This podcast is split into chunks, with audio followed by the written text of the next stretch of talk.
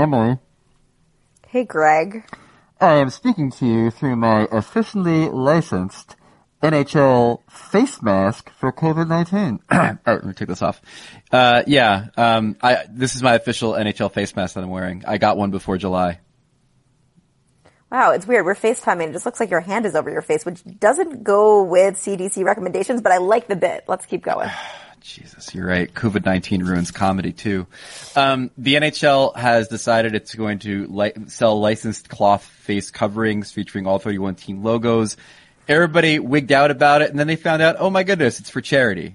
Proceeds go to Feeding America and Food Banks Canada uh, COVID 19 Response Fund. But here's the thing. I mean, this is just, this is just kind of like putting it out in the world that we're going to have to wear face masks when we go watch hockey this fall, right? Like this is, this is kind of the, the, when I saw these, I'm like, oh great, charity. Oh great. When you go to the, the supermarket, you can represent your team, but also we are being conditioned to understand that you're going to be wearing a face mask when you go watch a game this fall. That's the takeaway I got it from it too. And look, the NHL is not the only league doing this. The NBA and the WNBA already put theirs out. Fanatics is selling ones for the NFL. But yeah, for the NHL, it's just good business. If you do this, it's good branding and it also, like you said, gets fans prepared for what's next. And what's next is definitely different than the reality we're used to. Yeah. And, and again, if, if nothing else, you have to give the, the NHL credit, um, for, uh, creating something that people will like to wear um, for uh, you know being forward thinking and knowing that hey, we're gonna have to uh, figure out something when we go back to games, but also giving the world a chance to make jokes like "Don't wear the Red Wings one because everything gets through it." I mean, it's pretty great to put those things into the world at this point. Creating joy in memes, really the NHL's uh, forte. Coming up on the show today, oh, it's a good one. Our old friend Chris Johnston joins us from Sportsnet to talk about the latest in the NHL's restart plans and also a bit about the big news out of the Chicago Blackhawks making a change at the top, the tippy top. And then Kurt Overhardt, NHL agent, comes on to discuss the exception player idea that he put out in the world this week, uh, in which we can finally start paying NHL stars the money that their peers in other sports get through a special exception against the salary cap. It's a really fascinating conversation. All that much more on this edition of ESPN on Ice. Let's start the show proper, shall we? From the ice to your earbuds, a podcast about hockey featuring things to do with hockey. From your friends at ESPN, it's ESPN on Ice with Wyshynski and Kaplan.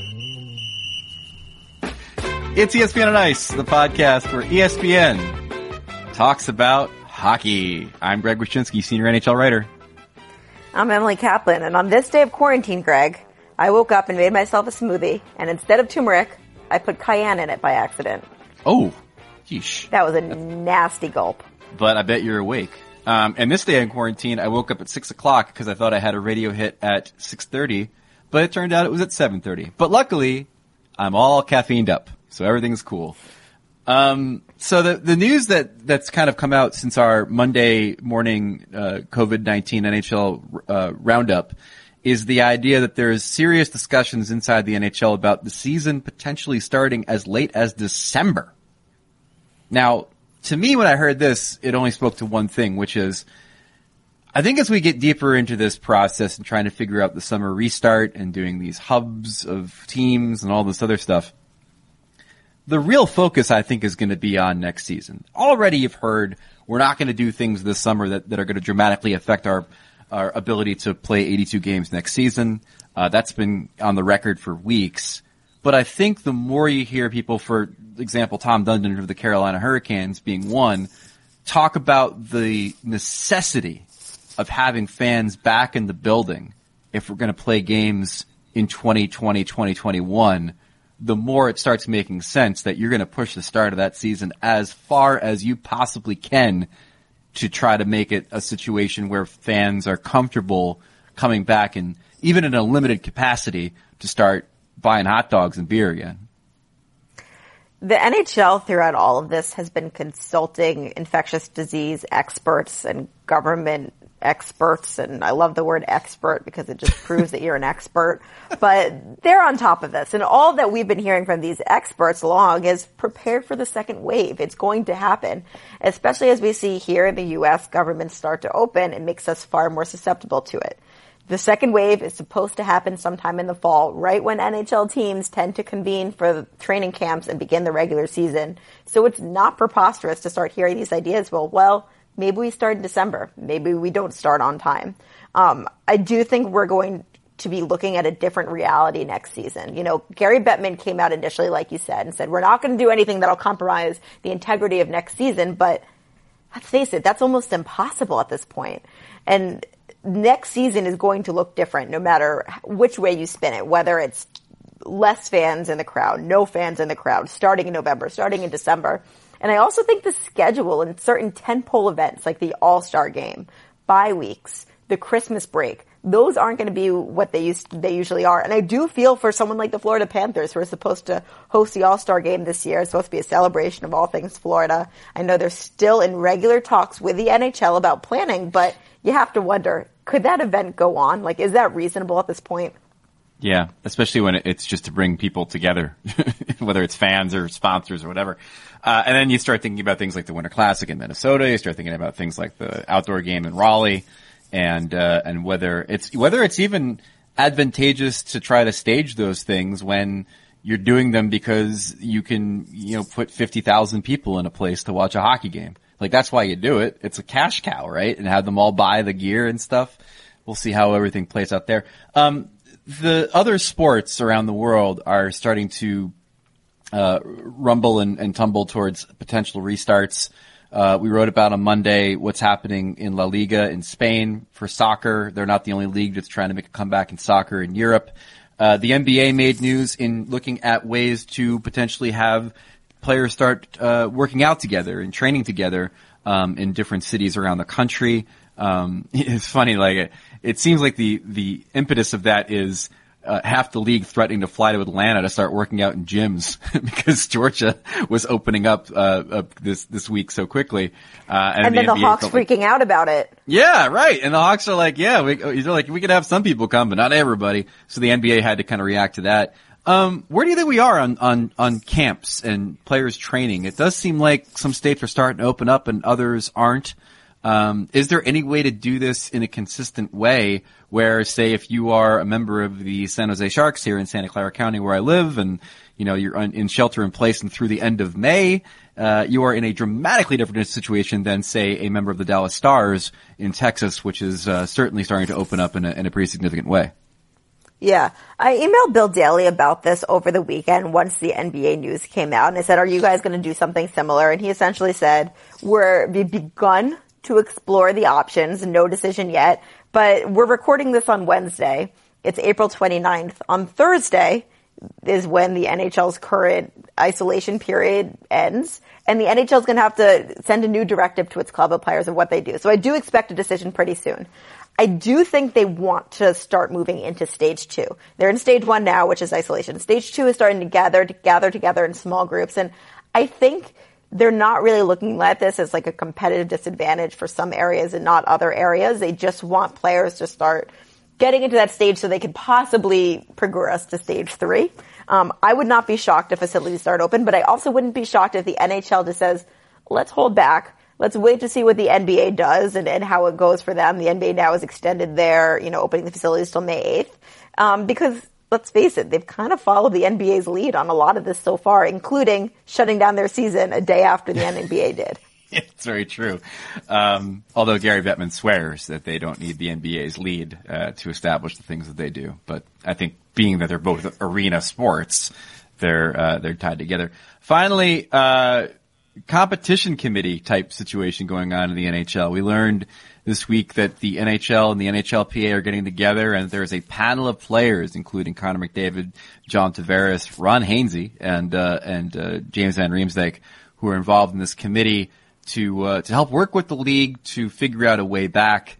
And, uh, and that's good. And, and I'm very happy again to see Connor involved in this stuff. I've long said that Connor McDavid is much more engaged on these league issues than any young superstar player I've covered, um, in the last 15 years and uh, it's cool to see him a part of this too. But again, the, the, the thing I like about this is it's a reminder, hopefully, that whatever the NHL decides to do when restarting this league, it's going to take the input of the players and the imp- the endorsement of the players for it to happen. Uh, which brings us to our last topic, Emily, which is players aren't exactly happy with the idea of being ripped away from their families for months on end, are they? No, Phillip Danault uh, of the Montreal Canadiens brought this up yesterday on Tuesday, and that started to get a bunch of reaction. And if you listen to Dr. Fauci's latest directives on reopening sports, he gave a great interview with the New York Times. He pretty much said everyone needs to be committed to this. Everyone needs to commit to the fact that they will be isolated. They will be living in a bubble. And the NHL hasn't quite figured out yet who gets to live in that bubble. Will families be there? Will players, um, kids be there? Will they have to be alone? And I do think that's going to be a major talking point. So I'm glad that they do have players input because they will be talking about these things. I know there's an argument that these are millionaires. They need to make sacrifice. That said, all that's thrown out the window. It's a pandemic. We gotta let people feel comfortable and feel safe and feel, you know, I, I would, would just hope that everyone considers that a lot of these players, um, have family lives that they have to consider. Like, I think of players with wives or kids that have compromised immune systems or battling health issues. And of course that's first and foremost on their mind. And of course it should be. And I know the NHL is going to be sensitive to that, but I just think this illustrates there's so many more fine details that need to be figured out besides, hey, let's just go to the four hub cities and play and finish the season and recoup 500 million of that 1.2 billion dollars that we're going to lose. Indeed. All right, let's talk to our old friend Chris Johnston about more of these topics and other stuff uh, because he's a good guy to talk to. And now joining us on the line is senior hockey reporter at Sportsnet, but a good friend of us and a good friend of ESPN on Ice. It's Chris Johnston. Chris, we have to begin by asking, what did the last couple uh, days and weeks look like in your life? I would imagine they're they're like most people's. You know, my wife and I live in a pretty small apartment in downtown Toronto, so it's uh, been about negotiating that to you know share workspace and all that type of stuff. But watched a far more Netflix than I normally would, certainly at this time of year, especially, and just tried to follow the rules and, and hope for for better days ahead. But uh, you know, I really can't complain, and obviously, I'm very fortunate that uh, my job so far has not been impacted, and, and everyone that I care about is is healthy. So we're just hoping that, that everyone can come through this together. Well said. Not to derail this with one of my pop culture whims, but what are you watching on Netflix, CJ? Oh, I'm so predictable. Like honestly, I, it it has to be about sports, or I'm not interested. So I ripped through the F1 series. I, I ripped through Sunderland till I die. Uh, like the rest of the free world, I'm watching the Michael Jordan documentary that comes out here. Um, I, I I'm so bad. Like I have almost no interest in anything else, and I realize that that's a terrible way to to view the world. But but I do miss sports. I'm a huge sports fan in addition to you know covering the NHL for a living. So um, you know, if there's if there's any tangential sports related documentary or movie that you can recommend, I, I'm all ears for it. Yeah, we've we've been we've been high on using sports docs, especially especially like if you've got the thirty for thirty archive on ESPN Plus or whatever to uh, to fill that void. All right, well, on, the, on the ho- mentioned the big. Go ahead, sorry. Um, no, I'm glad you mentioned the big C word because I feel like we've joked last time that you're a senior Canada correspondent on this podcast, but you kind of are. And you and I have texted a little bit about this, but I'd love to open up this discussion to the podcast. You know, we keep talking about the NHL wanting to restart and for Greg and I, a lot of it comes through the lens of American politics and American government. And I would just love to know what you see as the perspective in Canada right now. And, you know, you and I have talked the biggest hurdle. It sounds so simple, but it's not is the Canada, uh, U.S. border opening. Like, what are people in Canada saying about that and, and what do they think?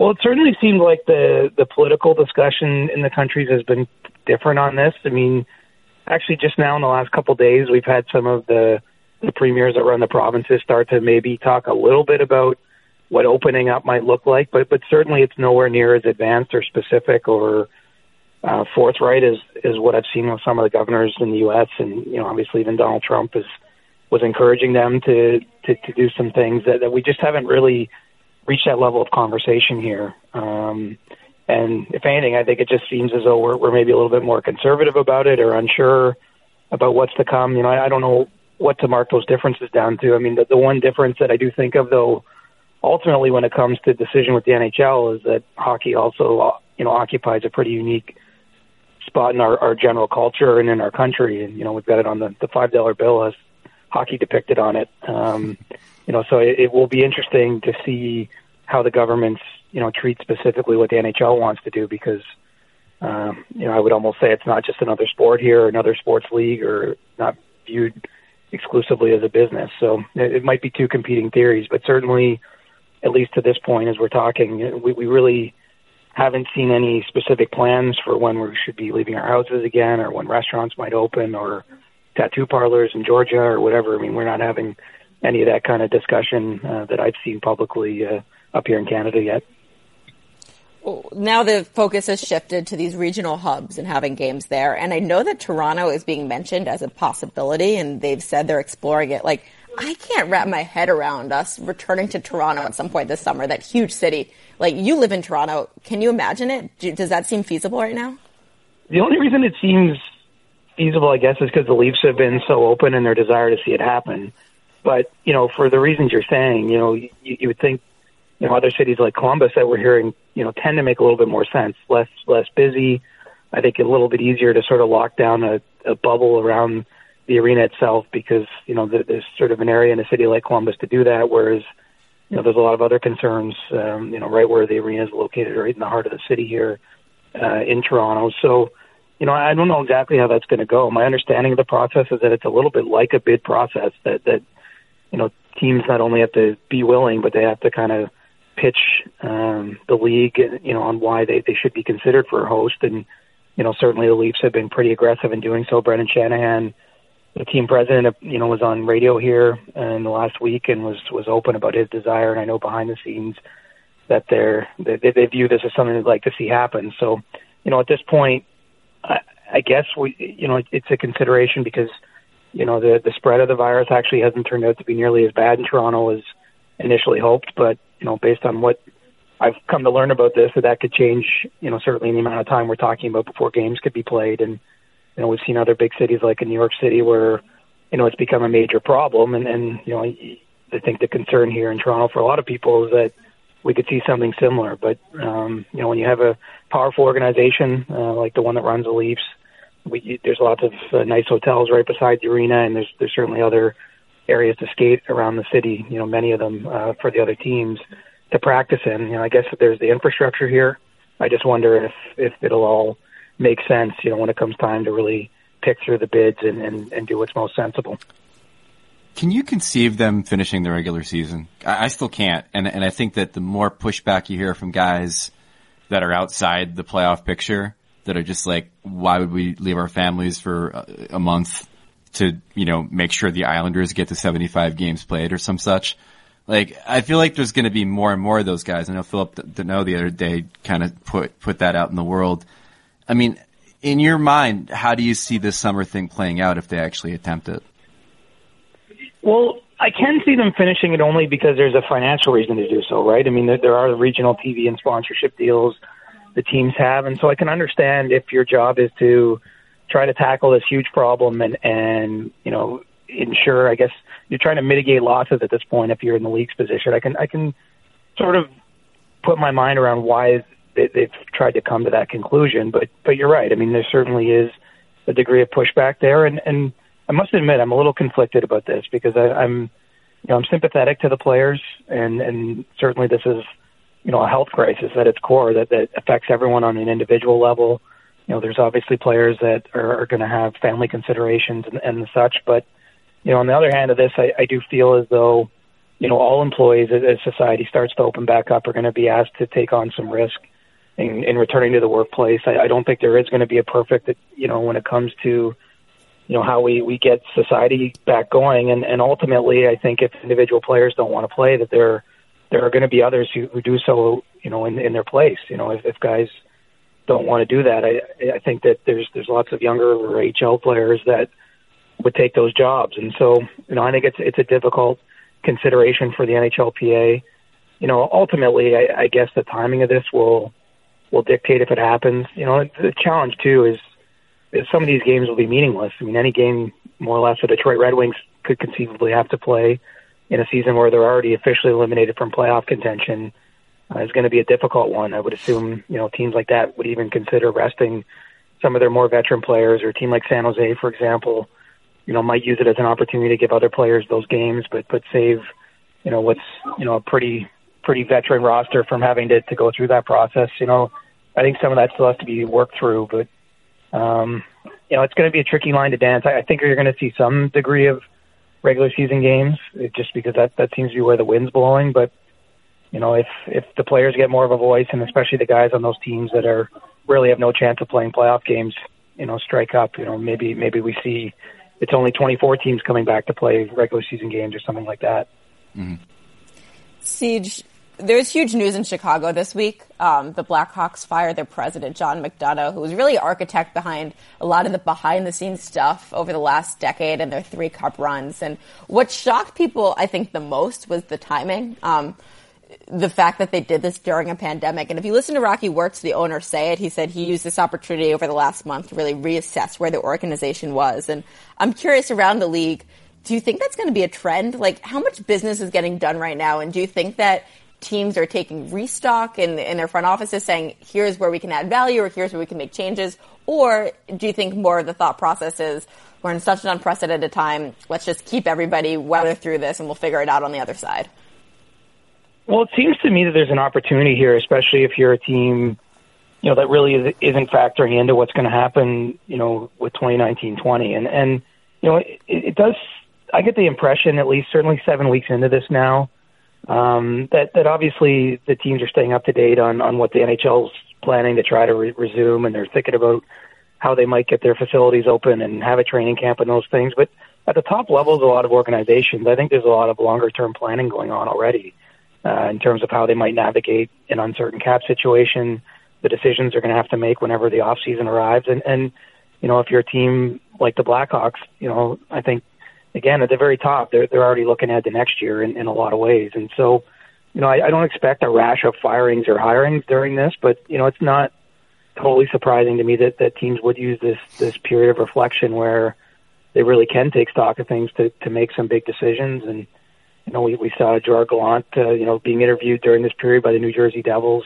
Uh, I, if this keeps going on for many more weeks, you know, say even before training camps open, I wouldn't wouldn't totally shock me if, if you see more teams kind of use the time to, to to their advantage to do those sorts of things. And you know, on, on one hand, you know, we're looking at next season probably not starting before November or December, potentially even in January. So there's a lot of time for for these organizations. But you know, I, I think especially if you're kind of at the bottom of the heap, you you should be looking ahead and, and making these decisions, and especially in a role like president. Uh, you know, I don't know exactly uh, what went on there with John McDonough, but but clearly this that there's some sort of disagreement. Something must have led to this. There was no compelling reason to do this right now.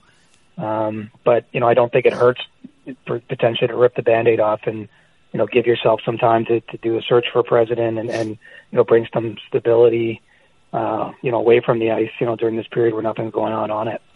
Yeah, based on all that stuff that used to float around when Q was there and his job being in jeopardy almost every season despite their success, there's there's a Game of Thrones book to be written about the Blackhawks. I think at some point that'll come out and it'll be real fascinating to read. Um, the next chapter might still be good. You know, whatever happens from here on out. yeah, right, right. Rocky's kids running the team. Uh, last one for me, CJ, and thanks for the time, man. Uh, can, where where are we on on the the the, the uh, potential of a uh, June 5th draft. I saw Bob McKenzie yesterday, I think, saying that uh, the pushback has, has maybe affected the that happening. I know a lot of GMs around the league were kind of convinced it was going to happen because Bettman was the one who floated it. Uh, where do you think we are on it? And and did you were you able to wrap your brain around how it would have worked with regards to teams being, say, unable to really make any trades if we did the draft before the season's done? Yeah, I mean, it's a tough one to get a handle on where it's going to play out because of the fact, okay, it's one thing if teams and individual GMs don't like it, and there's certainly plenty of, of guys that fall into that, that category. But I mean, if it's being pushed out there by the, you know, the, the guy at the top of the league who usually says how things are going to go, I mean, I, you know, I, I, I can't even offer a prediction if we're going to get it. I almost feel like it's in the cards to do it. And, you know, I don't hate it. I, I didn't like it initially but the more I've, I've sort of thought about it, and especially with the fact that if they get this piece of business done now, you know, it does potentially give them a, a few more options in, in what will probably be a shorter off season. It, you know, allows them theoretically to play 1920 a little later into the fall and still have a, a quick turnaround before the 2021 season starts than if you have to conduct the draft at that point in time, which which you know will face some similar issues, like say prospects that are playing already in leagues in Europe or other things that um, you know teams might want to get access to. Um, you know, the, the biggest one of the, the big complaints, without question, though, is is you know GMs feel that, that the draft is a place that they can do a lot of their business when it comes to trades. You have teams like the Montreal Canadiens, for example, that have you know in the last few years have made a few few deals around the draft and own 14 draft picks, um, you know, for the 2020 draft, and essentially they would be barred from from doing any player transactions. It would only be you know pick for pick type of deals that, that you could have in that kind of scenario. But um, you know, because this is is coming from the top, uh, until it's dead, I would say it's it's likely to happen. You know, despite some some of the issues, and and you know, from a marketing standpoint, you know, based on what we saw from the, the NFL draft ratings and, and the interest that created you know, I, again, I, I think in unusual circumstances, it might not be as crazy as it initially sounds. And, and you know, we did play 85% of the season. So, yes, it's not going to be a perfect draft lottery, but it is a pretty representative sample of where the teams, you know, sat if, if you're, you know, building a lottery off of, of that percentage of the games. And, um, you know, I guess we'll, we'll wait till next week. I know some teams are waiting to hear this week, but uh, clearly a decision has to be made in, in the next few days.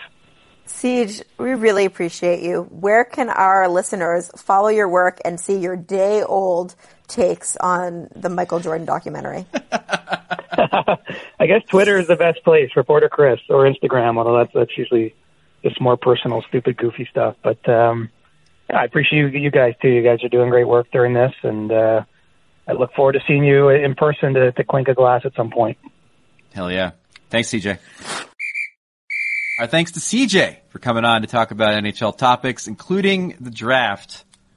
So, as I mentioned, Bob McKenzie's not exactly convinced that the NHL draft is going to happen on June 5th, even though Gary Bettman put it out in the world. And when he does that, a lot of people believe that it's an, an inevitability. Do you think we're going to see the draft that early? And, and I guess the other question is, should we see the draft that early?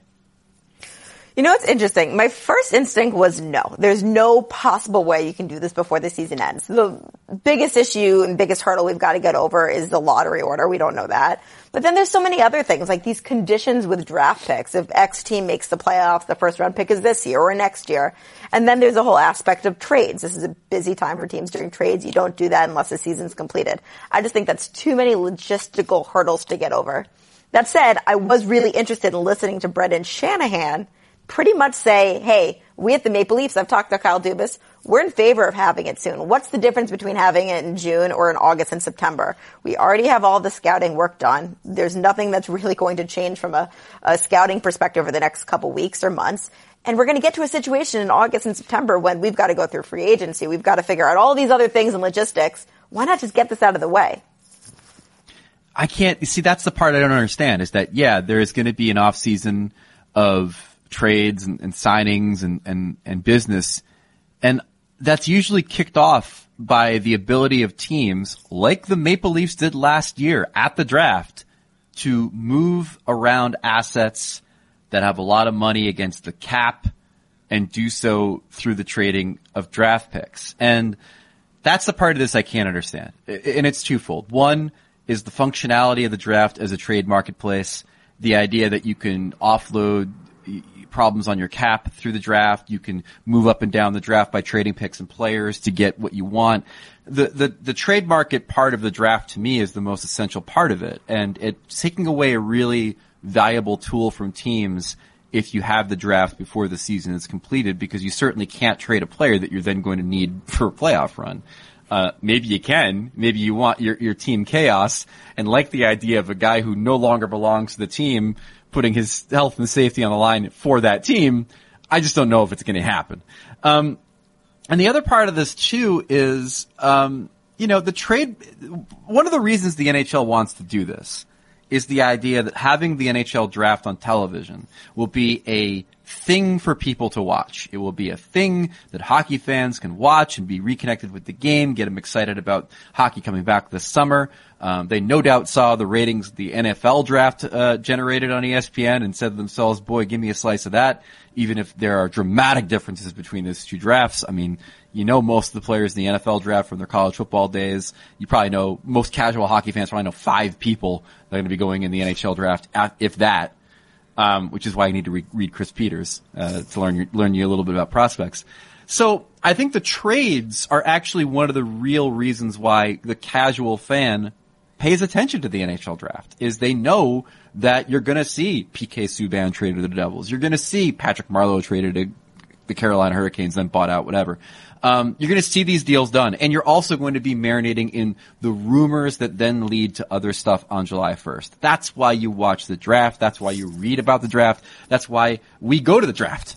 It's not to see who from the Sarnia Sting gets taken 17th overall. It's to find out from these GMs what's going to happen in the coming weeks. So, if you wanted to treat the draft as a way for fans to get re-engaged in hockey, and then you neuter the thing that makes the draft so compelling for those fans by not allowing teams to make these player transactions because the, the, draft is happening months before the completion of the season. I just think it's it's kind of defeating the purpose in my mind. The counter argument to that would be, yes, that's traditionally what the draft has been.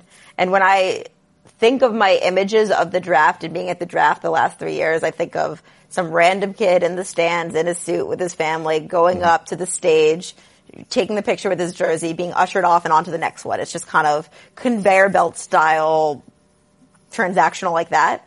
What if we take the best parts of the NFL draft, the virtual NFL draft, where we were inside these players' homes, got to know their backstories. Yes, a lot of them were some very sad backstories that we got regurgitated again and again on those graphics. But what if we use this as an opportunity to play up these prospects a little more and hear their stories and use that as entertainment? And what if this is a chance for the NHL to reimagine its draft? And yes, you pointed out there's big instinctive differences between the NHL draft and the NFL draft the best three players in the NHL draft we'll see on rosters next year. The rest of them we won't see for a couple years, and we'll just get the prospect articles from Chris Peters, which again you should read. Mm-hmm. Um, but what what if we make this about the players more? And and what yeah. if what if that's you know I understand what Gary Bettman's saying. Let's capitalize on the slow sports schedule right now, but you're going to have to put on an event if you're going to do that. Yeah, make it less transactional and more about the players. That's a possibility. I do like the idea of applying the uh, the NFL uh, misery template to um, potential NHL players. So you'll th- see things like, uh, you know, struggled with uh, creating a backyard rink. Um, parents' SUV wasn't large enough for both of his hockey bags. I mean, real hardship from hockey prospects. That is a broad brush, my friend. Um, also, the thing that I think I remember, the site I remember most from covering the NHL draft is day two when Ken Campbell from the Hockey News would show up in shorts because it was always sort of like a schools out for summer vibe on the second yes, day of the draft. Yes. yes. Which is all the more reason to reimagine it and saying, what if it's not just a throwaway event at the end of the NHL calendar? What if we reimagine it? Exactly. It's reimagined. All right. Uh, I love the word reimagine more than expert. Yeah, I'm going to apply it again to our next guest. Kurt Overhardt is an NHL agent, and he is trying to reimagine how we pay the elite players in this league. All right, joining us now is NHL player agent Kurt Overhardt, who made a huge, huge bit of news this week, to the point where I believe his website was actually crashing uh, when he when he put this plan out. The exception player rule, um, in which we are rethinking the way that we pay the elite players in this league, uh, was a thing that was was uh, was put up by Kurt, and he joins us now on the podcast. Greg, Greg and Emily here, Kurt, and um, I think this is a really interesting idea. If you wanted to just share the, the, the, the, cliff notes of what you put out there for the listeners, what is the exception player rule and how does it work? Uh, thanks, Greg and Emily. Um, it, it's pretty straightforward. It's basically, you know, there's a there's a hard cap, there's an upper limit that uh, the NHL teams uh, can spend to now, and what the exception player model would do is it, it would enable teams to make their own value judgment. So it's it's it's not required. No team's compelled to do it. It's completely uh, up to the team and each individual team. But if they want to designate one player, you know, it could be a super elite player. Uh, it could just be one of their star players to fall outside of the cap system. So instead of having uh, 23 guys, you know, that you have to have within uh, the hard cap system, you have 22 so you can take one player out. Um, in some instances, you know, we do have super elite players in this league. One of the things that Brian and I talked about uh, in our opinion piece was that, you know, compared to the other leagues, even on a pro rata basis, our star players, our superstar players are significantly underpaid for the value they bring to all of us, you know, in the game. Uh, you know, marketing the league, marketing the team, um, you know, putting people in the seats, etc. So it, it, we try to serve a you know a couple different causes and and remedy uh, part of the system by doing that. So one of the reasons that guys are underpaid, part of it is the cap, but also it's a hockey culture thing, it, it, what I've learned. And guys never want to make too much. How much do you think this kind of safeguards against that, saying like, hey guys, you know what? It's okay to make your worth out there in the open market. Exactly, and we talk about that in the in the opinion piece, and and the way that that's dealt with, it, it definitely safeguards it because um, it's good for the other 22 guys if someone falls outside of the cap. You know, if a team wants to pay 10 or 12 or, you know, 13 million, 14 million dollars on a superstar player, um, his, his fellow teammates aren't going to begrudge him for that because, uh, the remaining of the upper limit, the 22 remaining 22 players just share in that. So it, it takes that away from it. And the other thing that it does is a lot of people are like, well, gee, what about small market teams? And you know, part of this is I, I we really believe from an economic standpoint, and, and I want to point out that uh, we, we took a long view on this. This is this is not a remedy to this unfortunate COVID situation. This is this is the reality. If the Players Association and the league were to agree to a long-term CBA, over time, we all know the league will be healthy. Um, there'll be people going to games, and the television contract will be done. And so we, we want people to see the forest through the trees here. But, you know, the long view is, um, you know, there's a lot of star players who've done a lot for the game, and they have been significantly underpaid. Oh yeah, and and that's where I completely agree with you. With I, I mean, you know, back in in the last season of 2005, I was a huge proponent of the luxury tax over the cap system. Um, I, I think the cap has effectively restrained the, the elite players in this league from making the money they should be making, uh, commiserate with what the superstar players in other sports make, which was a point that you made in the piece, and I thought was a really good one. Um, I had a, a, a, a, question about the contracts. Now, one thing I, I was confused about in reading your piece was, are these contracts still in keeping with the contractual rules that the NHL has for like the increases in salary from year to year and that kind of thing? Or are we are we kind of blowing out all of the cap related rules in giving somebody a, a, a, blockbuster contract like this?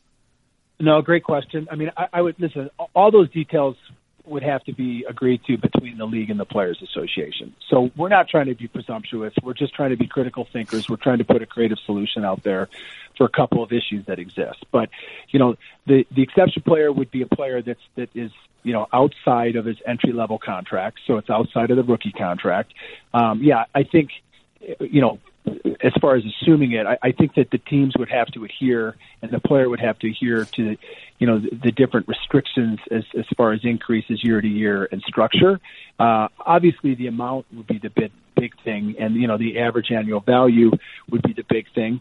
You know, right now we have a term, you know, we have a maximum term uh, in the league. And, you know, whatever that maximum term ends up being between the association and the league, I think that would have to be adhered to as well. So, uh, it's just, you know, if, if you've got a, if you've got a star player, if it's, if a team's got Connor McDavid or a team's got Nathan MacKinnon, it, it allows those owners to make a value judgment. What do we want to pay that player? Uh, and this enables us to keep the rest of our team together and to build a championship team and to keep a championship team. In some instances, you know, you could have a team like looking back in the rearview mirror, a team like Chicago, you, you know, they win three Stanley Cups. They've got an unbelievable team. They've got star players. Well, maybe, maybe you maybe you don't have one player making significantly more than the other, but if you have two of your star players making the same money, which they do, the, the team could designate one of those players as the exception player, falls outside the cap. That's over ten and a half million dollars. That's outside the cap. Maybe the Blackhawks could have kept their team together. So, you know, it's not bad to have dynasties in this league. It's not bad to have big market teams carry some of the weight, but you know, there's other markets. The the market in Tampa, that owner's done such a great job. You know, the proofs in the pudding and the team's success. Um, you know, these are competitive uh, people that own these teams, and why not let them make the decision on one player outside the system? Yeah, and Tampa could probably use this rule next season. Um, the, uh, I think I think my the, the question I had though is is so I agree with you. I think dynasties are great for the NHL. I think super teams are great for the NHL. I wish these guys would put their whatever hockey culture nonsense aside and, and Miami heat it up occasionally and all come together and want to play together and make super teams. Now, the, the other question I had about, about the, the plan was, let's say, let's say Auston Matthews is making X number of dollars as, as an exception player. And he's like, you know where I want to go? New York City. I want to be a Ranger. Ah, but they already have Panarin as their exception player, and they can't really take that Matthews contract on, um, or, or, or even if he's like a free agent, they can't bring him in because they're already paying Panarin this money, and and Matthews is is getting this money. Would it be a potentially th- a potential thing where these exception players, if they wanted to move from team to team, would then have to take a haircut on their contract in order to go where there's already an exception exception player? Um, yeah, I mean that's a multi-level question, as you know. I know it's very complicated. Uh, assuming a player's contract was up, yeah, if they want to make a, if they want to make their own, that's the other thing. You allow players to make their own value judgment. So if a player wants to go to a market that already has an exception player because they want to play there, they want to win there, they think that's the best opportunity for them and their family. Yeah, I mean, you know, it, it, it's not just all one-sided player wise, you know. So, yeah, if a player wants to go into a market where there's already an exception player, and the club wants to keep that specific player as the exception player, yeah, absolutely, because um, it's got to go both ways, right? Right. So, Kurt, you mentioned to me before we were recording that before you put this out there, you ran it by all of your clients just to, you know, see what they felt, and they were comfortable with you putting it out there, but your website crashed. Everyone in hockey read this. You talk to GMs in the league office all the time. Uh, what's the reaction been? You know, I've heard some people say, "Oh, Gary Bettman would never go for this," but that seems too simplistic. There's more nuance. Like, what have some of the conversations been like since you put this out there? Well, I mean, listen. First, of, of course, Commissioner Bettman would is the first thing. The second and the third thing they're going to say is no way, no way, no way. We all know the league's done an outstanding job since 04 of cost containment. That's what the system's been all about. All this does is this this allows the system to evolve. Uh, I think this allows the system to evolve to a address the superstar player not being so significantly underpaid. It puts it empowers owners to compete amongst themselves, which I think competition is great. Uh, let them make their own value judgment, right? Um, but you know, yes, I've had a lot of conversations, uh, mainly with some general managers and a couple of owners. And, you know, you, we got to remember as well, like no general manager or owner is going to speak positively of this in the, in the media because they'll get in trouble with the league. I mean, that's just how leagues are run. It doesn't matter right. whether it's the National Hockey League or the NFL, but, um, uh, you know, I do think that it's important that we that we have dialogue and, and people think of different ways, you know, such as the exception player model, to try to create some solutions. You know, um, you know one of the things we tied uh, this model to was it, it, it would give some ease in the system, some cap relief in the system, but it also, if it's done properly, uh, which has to be done between the league and the players association, can also help remedy in part part of the escrow situation that players incur. So um, there's a lot of things that are tied together, um, and hopefully I answered your question. No, you did. And I'm just curious, though. You know, you said you've been thinking about this for some time. How many proposals or ideas have you seen similar to this of shaking up the NHL's model right now? Um, is there an appetite for it, or are people constantly thinking up ideas like this, or is this kind of a one-off?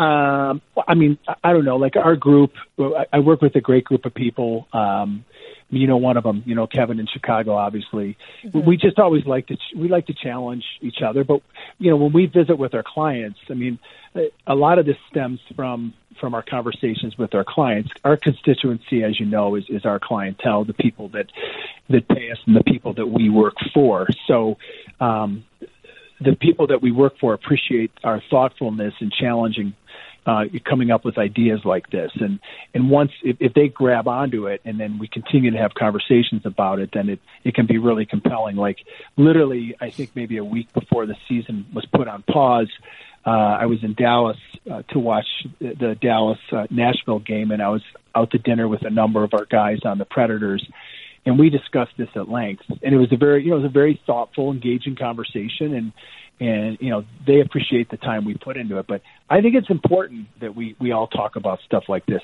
Um, that the system that we have right now is old. It obviously works really well for owners because it, it's it, it locks you know in the costs. But I think that you know opening it up a bit and allowing the owners to make their own decision to spend some money is a good thing.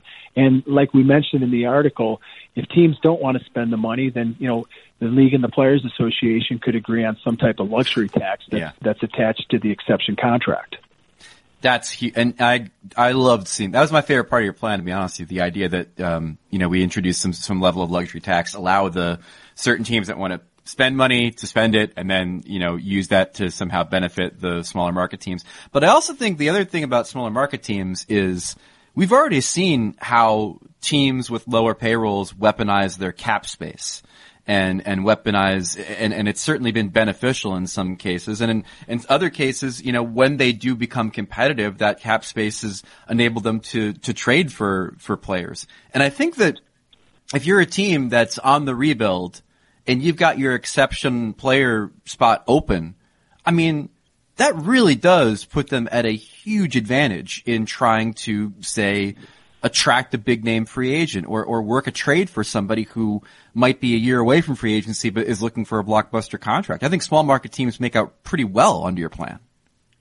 Yeah, and we, I, the, the exciting thing to me, and I'm a bit of a hockey guy, the game behind the game, the business game that you're talking about, you know, enabling the hockey departments to, you know, be challenged, more challenged with their, more challenged with their trainings, like you said. I mean, that's really important. I think the NBA has done a really good job over the last several years of capturing media, even in the off season with their system. I think the NFL the, the NFL and sports to me, the team sports owns the calendar, right? I've said this before. It's like they have their draft during our second round, you know, arguably the best round of hockey in the National Hockey League all year, and they're cannibalizing the media with the NFL draft. This, I think, enabled the game within the game. It gives us something to talk about, and you know, if, if a team makes good decisions on their exception player, you know, some some GMs and some owners are like, well, you know, the league's not going to want more money in the system, and you know, if if, if teams average twelve million dollars a piece in exception player, that's X amount of dollars more in the system. On the player side, I'm like, you can't look at it that way. You got to just let the owners make their own decision. If if a certain market wants to sign a player for 12 or 15 million a year, one would think that that business person that owns that team can justify that investment based on sponsorship and media and new media and advertising. You know, let's let's let um, a rising tide raise all ships, and that's kind of the mentality with this, rather than just you know keeping our arms closed and trying to contain costs. Kurt, last one from me, and thank you for your time. I just wanted to switch gears a little bit. You know, you've got clients dispersed all across the continent, no, all across the world right now. I know you've got some European guys. What are you hearing from your guys about what they'd like to see with the NHL coming back? And more importantly, are you seeing a distinction between some of your players who are on playoff teams and some players who are not on playoff teams of the urgency of them wanting to get back and finishing out this year? Uh, yeah, the urgency thing. I mean, they're all. You guys know hockey players. In my opinion, the best athletes, the best athletes, the best guys overall, uh, as far as you know, male team sport athletes, just great people. They they all they all they all know that they have a responsibility to go back and play. Okay, that's number one. They don't take anything for granted. Um, number two, I, I think you know one of the things that I think really is going to need to be cleared up, and I'm I'm not a medical doctor, as you guys know, thank heavens, but I, I think it's going to be really important, you know, with the antibody testing before there's a vaccine that that the players are tested uh you know arguably before they even travel back to their home city you know to see if they if they they you know they had contact with the virus or or their system fought it off i think from a health and safety standpoint i think you know knowledge is key and I hope that's one thing, you know, that the league is able to do across the board and have a policy to do it that makes sense. So, I mean, does that make sense to you guys? Oh, totally. And I think it's in line with what uh, European soccer is doing. I mean, uh, um, I know La Liga in their restart had uh, three, I think three rounds of testing on players even before they returned to training camp. So, I mean, I think that's, it only makes sense if, if other leagues are doing that, that the NHL would follow suit. My last one for you, Kurt, is, um, about the, uh, the off season, which, you know, according to the NHL is going to last about two weeks. uh, assuming assuming that that free agency is what we you know what we all expect it to be. I was wondering about your your thoughts on on this notion of contracts looking different. Um, in the sense that we know that escrow is going to be a huge issue next season. Uh, it may be a huge issue in the in the following season after that. We've already seen two contracts signed in Columbus where uh, Korpisalo and Merzlikins took a lower base salary in their first year. Um, in theory, because they know the percentage of escrow is going to be so high, and then took a higher percentage, or a higher base salary in their second year. There's been a lot of speculation from agents and GMs behind the scenes that longer term deals are going to look like this too, where the first few years are going to be a lower base salary, and then it'll get bigger when the market improves. I was just wondering overall your thoughts on on the shutdown, the pause, its effect on on what we're going to see free agency wise in contracts being signed. I know Craig Smith is one of your guys that's that's UFA this summer, and uh, and whether you know you do think that you know backloaded contracts and and short shorter term deals to get guys back to market quickly are going to be in vogue uh, uh, this offseason. Great question. I mean, we don't even know what the end landscape looks like. So your question is is pointed. I mean, it. I, I obviously we always have to adjust to the landscape that's in front of us, and we have to adjust as representatives uh, for our players to the landscape and the money that's available to us. Uh, so yeah, you're, you're spot on.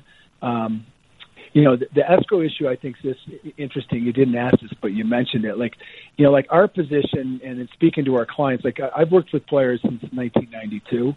And uh, you know, my position on escrow is, I mean, I understand how the CBA is uh, written, but you know, escrow was sold as a tool uh, to order to assure that the owners, um, if, if there was any overspending based on the budget that the league actually projected for revenues, it was a mm. tool for teams to get some money back based on the partnership and their share.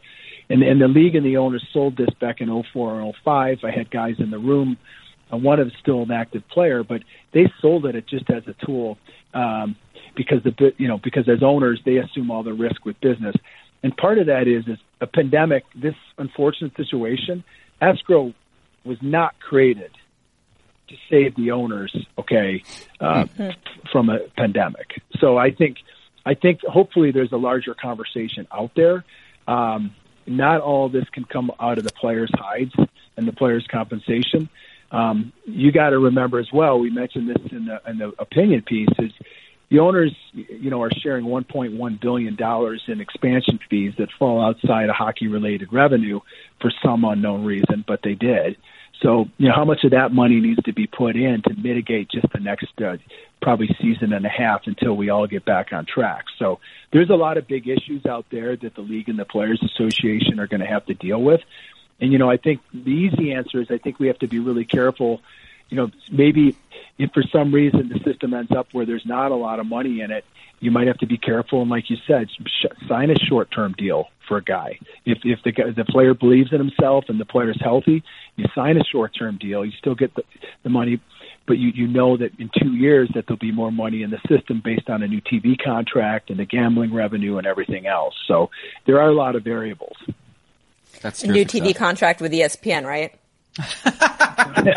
you guys tell me. oh, buddy, that is way above the pay grade on this podcast. yeah, likewise. Likewise. Yeah. Well, Kurt, we really appreciate your time, and we just encourage all of our readers to check out this article. It's on kosportsinc.com. And Kurt, uh, we really appreciate you. Stay safe. Thanks, Emily. Thank you, Greg. Thanks for your time. Our thanks to Kurt Overhardt, who is both an expert and reimagining the NHL right now. Truly an unbelievable combination. And now it's time for our, but mostly Greg's favorite segment of the week. Phil Kessel loves hot dogs. No, he does not love to eat hot dogs. Our weekly look at sad hyperbole and strained narratives of the hockey media. Good one, Randy. Good one. It's Phil Kessel loves hot dogs. It's the segment each week where we talk about the hyperbole and the mistakes and the errors in judgment in the hockey media. This is kind of a hockey media adjacent. This is a, a guy who is the managing director of the Athletic UK, Ed Malin, Mal- Malyon. There it is. Who uh, dabbled in the world of hockey for the Athletic this week by ranking all of the NHL jerseys. A time-tested summer adventure for hockey media that gets moved up to April because there's no hockey to cover. Uh, Ed, though, times. yeah, indeed. Ed, Emily, uh, made two errors, I believe, in judgment here that we could talk about. Egregious errors in my mind. Number 27 on his list was the Vegas Golden Knights. And number 26 on his list were the New York Islanders. My God. On the Golden Knights, he said, you could say that they, that they did, uh, that on the ice, meaning excel in their first season, but their uniforms are an uninspiring gray, accented by a peculiar choice of yellows and reds, and they're marooned near the foot of our list, cause he's British or whatever. They just ended up as a crappy, expensive mistake. Say what you will about the Islanders uniform, and, and when the logo of the team is as good as it is, I don't think it could be 26 on any list, but the Vegas Golden Knights, 27 on this list for that jersey is insanity. Do you think?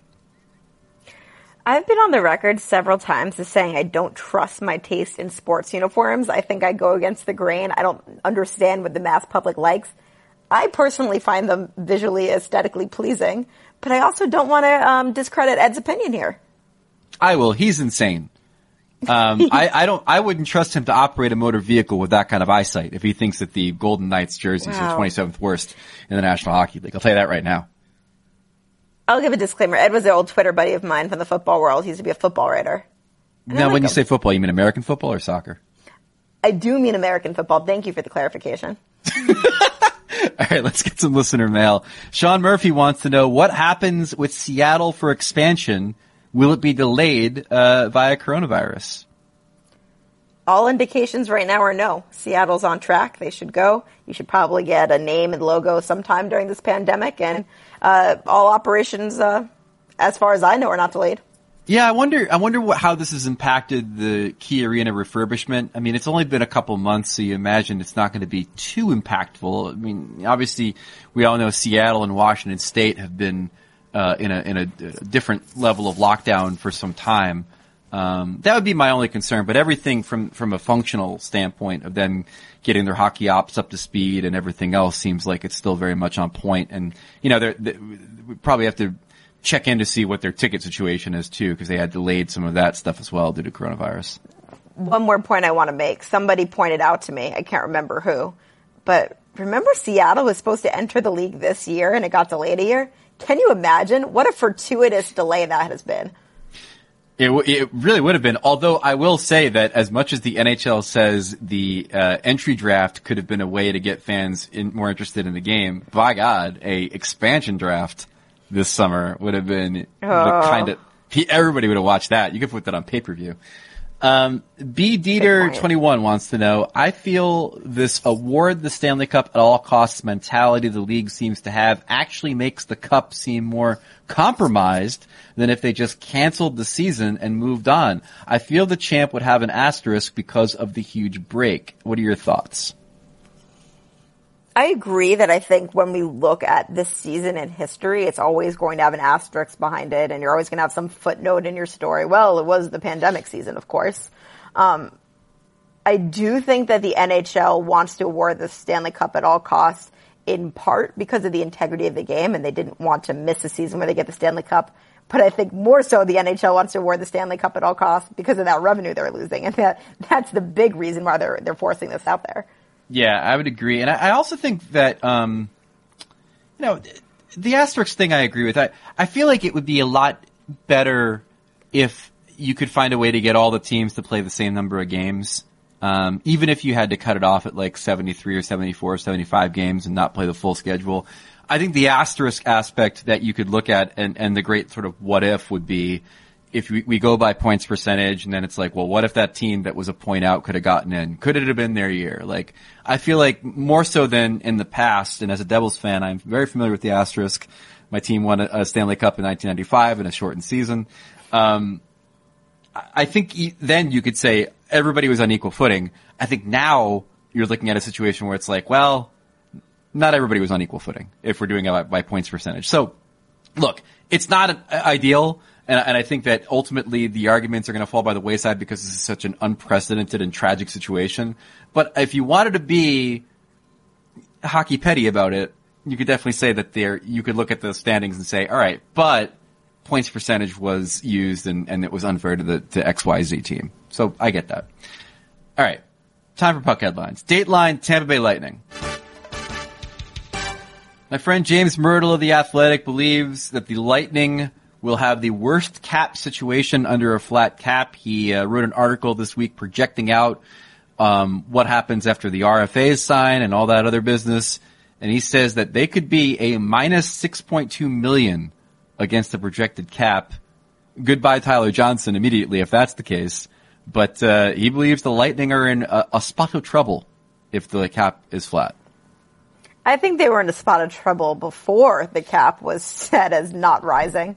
Uh, this has been a brewing issue for a couple years, but I've got to say, Julien Brisebois, since he took over uh, for Steve Yzerman, has been really creative. You know, you saw that Barclay Goodrow uh, trade, for example, mm. and I, I, do think he's been anticipating this for some time. I do think, yes, they're going to have to make some tough decisions, like you outlined. Tyler Johnson probably will go, um, but this isn't exactly a shock. Indeed. Um, okay, moving on. Dateline, uh, Dateline Joel Ward. the popular forward called it a career this week. Uh, beloved player for the Washington Capitals um, and the San Jose Sharks, Nashville Predators as well. Uh, always a guy that was never shying away from uncomfortable conversations. Both of his parents grew up uh, are from Barbados. Uh, he has been a long uh, advocate of hockey is for everyone, and of course dealt with some absolutely deplorable racial stuff uh, after scoring a goal, overtime game-winning goal for the Capitals against the Boston Bruins. And I really felt that he, um, I really, I really felt honored that he took time from what should have maybe in other situations been a remembrance of his career to address some important issues like the the, the uh, Miller situation that happened during that live chat for the Rangers last month and um, and Ward's Ward's an important voice to that stuff, and I hope that he continues to be. Yeah, honestly, like the lasting image I have of Joel Ward was earlier this season when he was honored by the Capitals and wore a black girl hockey club sweatshirt out onto the ice, which I just thought was sick. Uh, I cannot wait to see what he does in his next chapter. He's alluded to wanting to stay involved in the game. I think he's in talks with the San Jose Sharks about some kind of formal role like director of player development or something like that, I think would be such a great use of his hockey mind, his human mind, and I'm, I'm looking forward to seeing him still involved in the game. Indeed, indeed. All right, Dateline Columbus. Are the contracts for Joonas Korpisalo and Elvis Merzlikins the first examples of the paused season deals? We talked about this earlier with Kurt Overhardt. Uh, what are your thoughts? Do you think we're going to see dramatic changes to contracts because of the uh, the escrow situation? I don't know if the Columbus dual goalie situation is the perfect illustration of this. Like, if you talk to Jarmo Kekalainen, um, like this has kind of been the goal ever since they realized Bobrovsky was going to leave. They were going to try to fill the role internally. They had these guys, and of course, you want to lock guys up cheap when you can, and that's kind of what they did. Um, but I do think going forward, um, we are going to see shorter deals just because of the economic climate. Indeed. Uh, and then finally, oh wait, two more. Dateline: New York Football Giants. this is kind of a, a weird one. Um, the New York Post talked to Steve Lemieux, who's a rookie offensive lineman for the Giants, and according to the Post, in college at Oregon, Lemieux was at left guard, lined up next to left tackle Tyrell Crosby, so you you'd look at the Oregon offensive line and see Lemieux and Crosby in close proximity, and Steve Lemieux said people had a fit with that. I've heard I'm not wearing 66, which is a crime because I was 68 in college. AKA he didn't take 66 because his last name is Lemieux. If your last name was Lemieux, wouldn't you take 66? I mean, well, how do you not if you're playing another sport? You gotta fa- you gotta honor the family name. No. No. I, he probably just doesn't want the grief from Pittsburgh fans being like, Yins, now you can't wear that number. Or some such. Uh, finally, Dateline NHL pause rewatch. Uh, Emily and I watched King's Ransom, the 30 for 30 on the Wayne Gretzky trade. And I believe you've been very kind in not saying you were, you, you were not the biggest fan of the pacing of this one. I didn't love it. Here's the thing like Gretzky going to LA is so significant in the hockey landscape, in pop culture, in American history of hockey. And we get that flash forwarded in a 10 minute montage. And instead, it's just kind of this methodical look at Peter Pocklington having to make a tough financial decision and kind of being um, a villain in Edmonton. And I don't know, it just wasn't the documentary for me. It's it's a lot to get into a thirty for thirty um, because you like you said the Pocklington stuff that they focus on is really interesting. Uh, you know, anytime an owner is burned in effigy by his own fans, very interesting. Uh, the LA stuff where Gretzky basically transforms hockey in California and now he's hobnobbing with, you know, Tony Danza and Sly Stallone John and John Candy. Candy. Yeah, is, is, is fascinating. But then there's like that whole other aspect of this, which is that the Oilers won another cup without Gretzky, without Right. the supporting cast one. So it, it kind of undercuts the whole thing a little bit when you don't, when, when that's just sort of an end note of, uh, you know, Gretzky leaving and my God, what's going to happen to the Oilers? Well, they won another cup is what they, what they did. And, um, it's a really, it's, I think it's good for the conversations with Gretzky and, and to look back at the internal dynamics of the relationship between Gretzky and Sather and Pocklington. But I've, I've recommended this book before in different places and I'll do it again here. Uh, Gretzky's Tears by Stephen Brunt. If you're interested in this story, um, it does a really, it does the most thorough job I've ever read of, of fleshing out Gretzky's years in Los Angeles, which is something that I've always been interested in, uh, but never really saw, saw it, um, encapsulated because there- was so much attention given to Gretzky's divorce from the Oilers that that what happened afterwards was sort of glossed over. So, um, that's good stuff. And then, you know, to, the, the most fascinating guy in the entire story is Bruce McNall, but they didn't really get into that either because McNall was a fraud. Like, he went to jail. He was defrauding a bunch of banks during all this Gretzky stuff. And, uh, that's also an end note. It's like, it's like literally like, if, if you watch The Empire Strikes Back and then they put some text on the screen at the end of the movie, you're like, oh, by the way, Darth Vader was Luke's father. Like, it's just like, the most fascinating stuff happened in the end note. But it's still a good 30 for 30 and you should check it out. That said, yes, it is a great 30 for 30, but it totally calls for a Michael Jordan style documentary on Gretzky's first season in LA. I agree, except for the fact that I feel like maybe Michael Jordan is a bit more of a dynamic personality than Wayne Gretzky. I don't have to say it has to be 10 parts and a big primetime special that was expedited because of a global pandemic. I'm just saying, give me an hour of good television. That said, if you really wanted to, you know, get into the life of, of, of Mark Messier, that could be your Rodman. I mean, they both dated Madonna. So, I mean, right there. Wait, got Messi for dated. Madonna? Oh, yeah. Well, I wouldn't, I mean, Emily dated with air quotes, you know. Was, Wait, was, Mark was, Messier and Idris Elba are Eskimo brothers? Wow. That is the show for this week. Uh, our thanks to Kurt Overhardt for joining us. Our thanks to CJ for joining us. Our thanks to the shocked look on Emily's face as the architect of the 1994 Stanley Cup comes into focus for being the ladies' man that he was. yeah, my thanks to Greg for sending me down a rabbit hole for the next hour. Yeah, right there. First hit. Messi and Madonna line, line may become love something or other from the Chicago Tribune. Wow. Um, 10 surprising facts about Mark Messier. wow. Here goes Yeah. my day. There you go. Thanks for When- listening, everyone. We appreciate you. Yeah, there it is. Yes, this is fantastic. Uh, it says Mark, according to uh, Canada.com, Mark Messier managed to hook up with both Madonna and supermodel Tyra Banks. Wait, I'm sorry. now- did you say Canada.com? Yeah, Canada.com. so that means you're, you're now now you're parachuting down the rabbit hole to find out this stuff about Messier. Wait, does Canada.com just take stock of all different Canadian celebrities and their exploits? Absolutely. Oh, wow. I hope it's a government funded website. That'd be All right. Canada.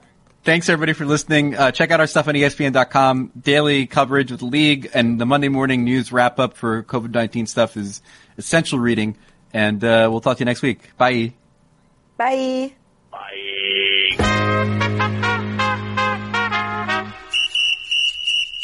Bye. This has been ESPN on Ice with Wyshynski and Kaplan. Subscribe to the show in the ESPN app or Apple Podcasts.